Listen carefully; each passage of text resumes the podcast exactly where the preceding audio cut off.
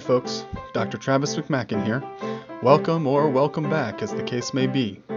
Thank you for choosing to spend a bit of your day with me. I hope that I can at least help you to think some interesting thoughts. I'll be back with you in a moment after the music ends.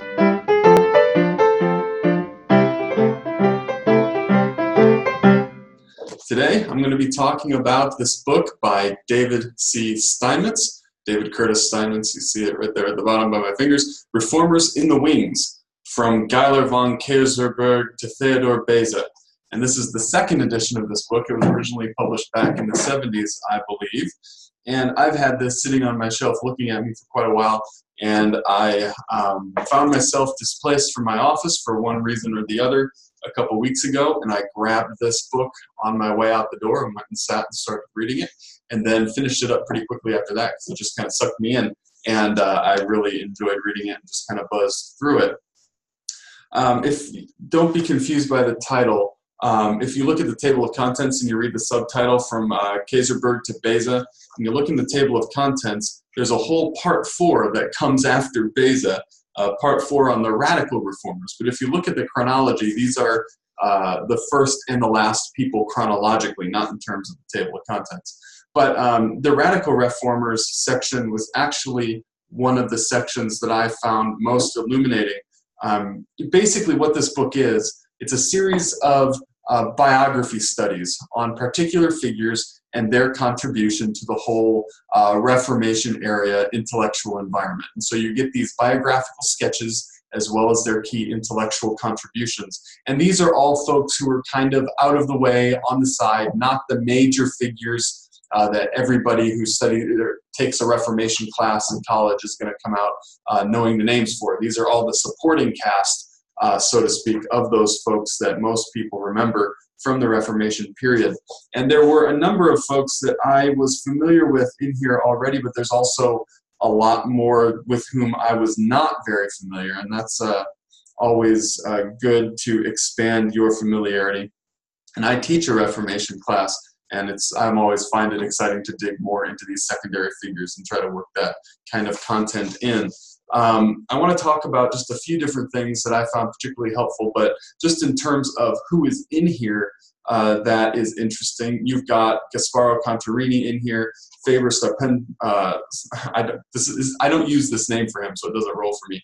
Faber Stapulensis, uh, otherwise known as Jacques uh, Lefebvre d'Etaples. Um, leading French evangelical figure. Reginald Pole's in here if you uh, like the English stuff. Um, Osiander is in here. Uh, Johannes Brenz is in here.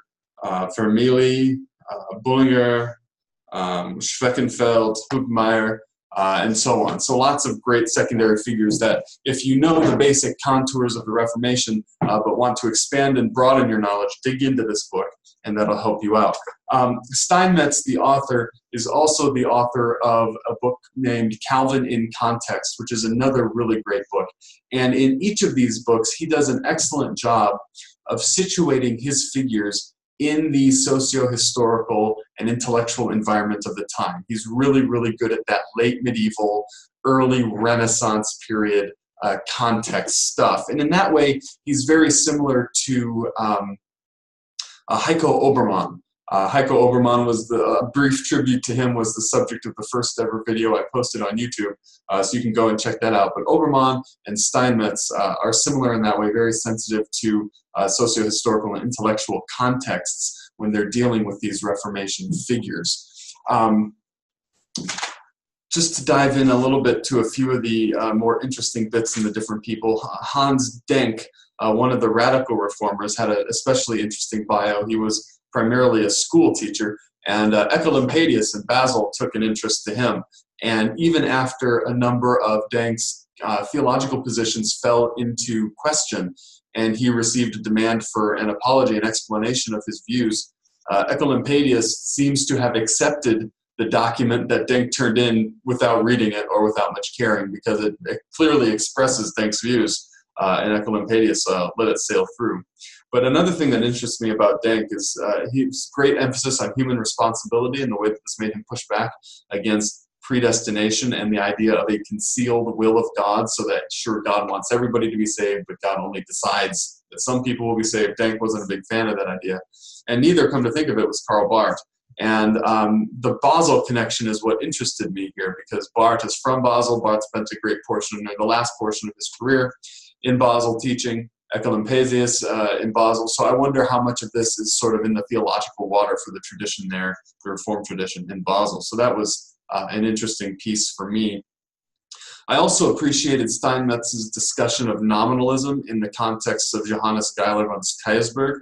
Um, and he had this great line on page 11 where he says that, quote, the God of the nominalists is the faithful God of the covenant, end quote. The God of the nominalists is the faithful God of the covenant. And if, if you kind of just dabble in Reformation studies, the idea of nominalism comes up a lot in connection with people like Scotus and, um, and Occam and it's uh, it, has a whole lot of different philosophical angles attached to it and philosophical commitments and uh, there was a generation in reformation studies that spent a lot of time wringing their hands over was nominalism a good thing or a bad thing and then depending on your position on that question whether or not or to what extent it influenced the reformers so you get a lot of uh, catholics for instance uh, who are primarily thomist and don't like nominalists, they will want to say that the Reformation is a nominalist movement. Or then you might get some Protestants who are kind of interested in certain aspects of nominalism and they want to say that the Reformation is a nominalist movement, that's a good thing. And then you've got the very careful people like Oberman and Steinmetz who come in and say, no, here's what theological nominalism was really all about. And here are the very complicated ways that it influenced um, uh, Reformation theology and provided the backdrop for Reformation theology. And so you get a lot of that in the chapter on Johannes Geiler von Kaysersberg. So uh, just for that, it's uh, worth the price of admission to this book. Also, uh, Gasparo Contarini. I've, I've been fascinated with Contarini for a few years. Uh, there's some of his stuff that it's possible to get in translation. Um, I don't know Italian or then I don't read Latin uh, well, if at all. Uh, so I'm, I'm reliant on translations for that stuff. Contarini, to provide some context, was a cardinal. He was one of a number of cardinals in the late 1530s who put, were commissioned to put together a report on the need for reform in the Roman Church.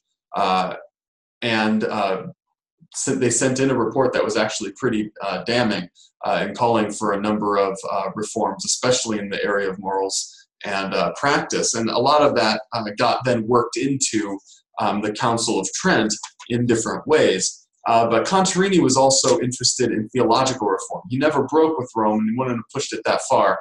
Uh, but he worked on this concept called double justification, which he got from the work of another guy named Johann Gropper. Um, but Contarini was actually at the Regensburg colloquy, and the Regensburg colloquy was kind of the culmination of a lot of talks that were happening in the Holy Roman Empire between Catholic and Protestant theologians trying to find common ground. Bucer was really involved in it, Melanchthon was there and involved with it. And though he doesn't play a big role in Steinmetz's telling of it, Calvin was also there and involved in it. Bucer brought Calvin as kind of one of his support staff. And that's where Calvin and Melanchthon met and uh, became friendly uh, and you know formed the, the relationship that they would carry on then through letters through the rest of their lives. But the problem with uh, what happened at regensburg is they used this concept of double justification and basically it allowed them a way to say yes justification is a thing that happens once for all and justification is a thing that keeps happening. So what in protestant theology is then going to be the distinction between justification and sanctification is getting worked out in this context as double justification. And then in Tridentine theology, the, the Council of Trent, it's all just justification with no differentiation.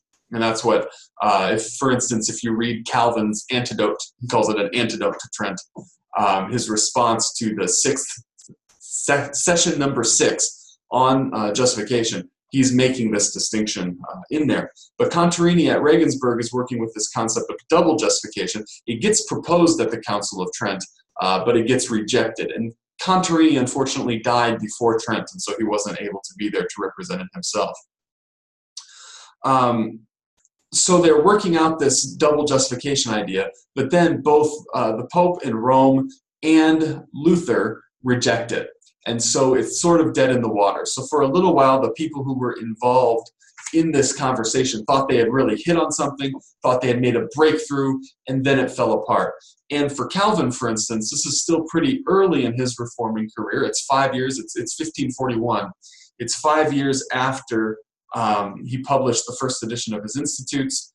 Uh, it's about the same time he's publishing the French translation of his Institutes. After the second edition, he's done his Romans commentary, but still lots of work left to do. This is when Calvin kind of lost hope that you would be able to get the Protestant churches and the Catholic Church, uh, the, what would become the Roman Catholic Church, back together. Uh, so it was a watershed moment. Contarini was there, and he was an important part of it. Uh, Contarini is a really interesting figure, a humanist uh, figure, as many of these reforming uh, uh, folks still in communion with Rome were. And then, as I mentioned, Faber Stapen, uh, Statulensis, otherwise known as Jacques Lefebvre d'Etaples, um, French evangelical, uh, part of the Meaux circle protected by Marguerite of Navarre, uh, King Francis uh, the First's sister. Um, William Farel, uh, who would then uh, convince Calvin to stay in Geneva and contribute to the reforming work there. Uh, Farel was part of that circle.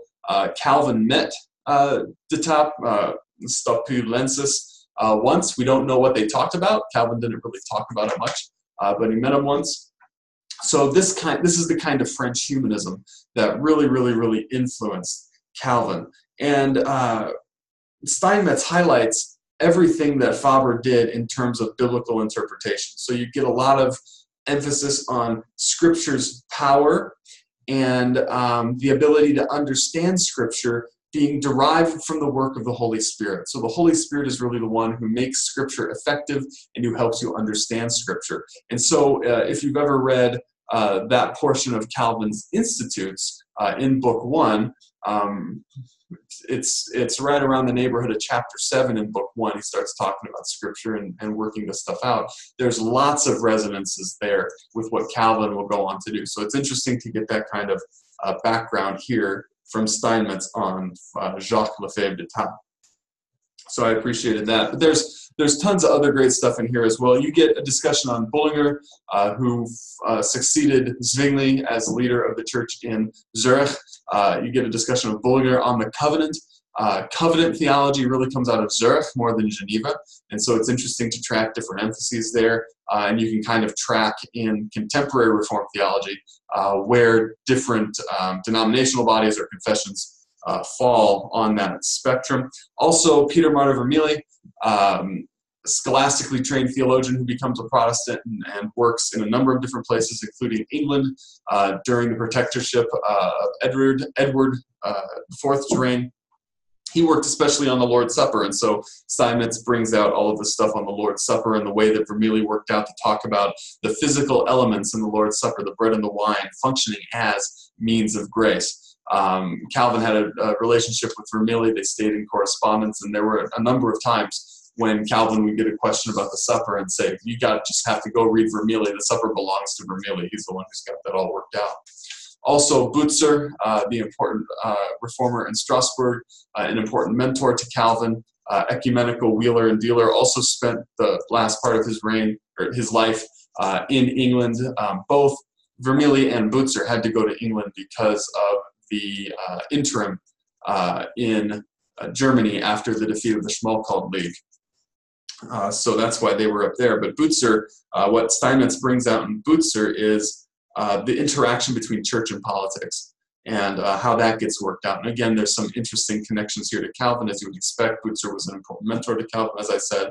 But also, uh, Steinmetz brings out the way that this is an articulation of a kind of social gospel. That's how Steinmetz puts it. It's a kind of social gospel. And I find that interesting. It's good language for it, and also then fruitful and really relevant for us today. So, um, that's some of what's in here. It's just scratching the surface. There's lots of great stuff. And I was thinking about um, how this book uh, could be useful to those of us who uh, teach uh, in the area of theology, whether in the academy or in the church setting. I mean, if you've got people uh, who are Protestant they want to know more about where they come from, uh, give them this book. It's really accessible uh, and easy to read as these kinds of books go. And uh, it covers the Lutheran uh, secondary. It's it's again secondary figures, but it's got a chapter on the Lutherans. It's got a chapter on the Reformed. It's got a chapter on the Radicals. Uh, it's got a chapter on uh, Reform-minded Catholics. So it gives you really that well-rounded picture of what's going on in the conversation.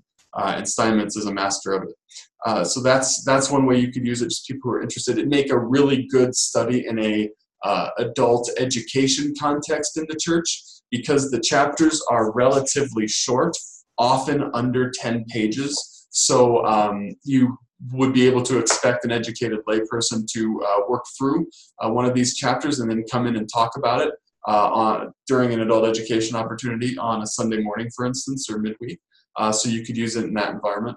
I've been thinking about my own Reformation course, and I think that the next time I teach that course, I'm going to make sure to get students access to this book, and I'm going to have them give presentations at different points throughout the course where they will pick one of the figures, one of the chapters in the book, and uh, present on that chapter to their classmates and this will be a way of bringing in a lot of these wider voices that I don't necessarily have time to lecture on, or we don't necessarily have time to read those primary sources and discuss them, but we'll be able to bring them in and hear their voices uh, through this process. One critical comment that I would have is there aren't uh, women in this volume.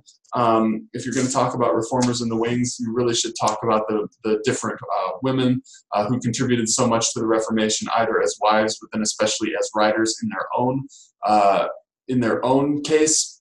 So uh, people alike, and I am blanking really hard all of a sudden on the names. Uh, Katharina Schutz-Zell is the big one. There are others, Argula von Grumbach, um, that should be brought in and made part of these conversations. Um, so I wish Steinmetz had uh, filled it out that way. Uh, if anybody ever comes along to make another book like this, uh, I would love to see that included as well. Uh, make it even more effective in the teaching environment to get even more voices and more important voices that need to be heard today, especially into the mix. So it's a good book. It has its limitations, but it has very real value and uh, very real opportunities for use and I would recommend it uh, as a very nice piece of scholarship. So once again, David Curtis Steinmetz, Reformers in the Wings, from Geiler von Kaysersberg, Theodore Beza. I've been talking about the second edition, and I hope you'll go out and take a look at it. So uh, thanks for hanging out. I hope you enjoyed and learned something, and we'll check out the book. You've been listening to the McCracken Cast. I am, and hopefully will remain, Dr. Travis McMaken. I do all the production work myself, in case you couldn't tell, but the music is by my son Connor. Until next time, think interesting thoughts.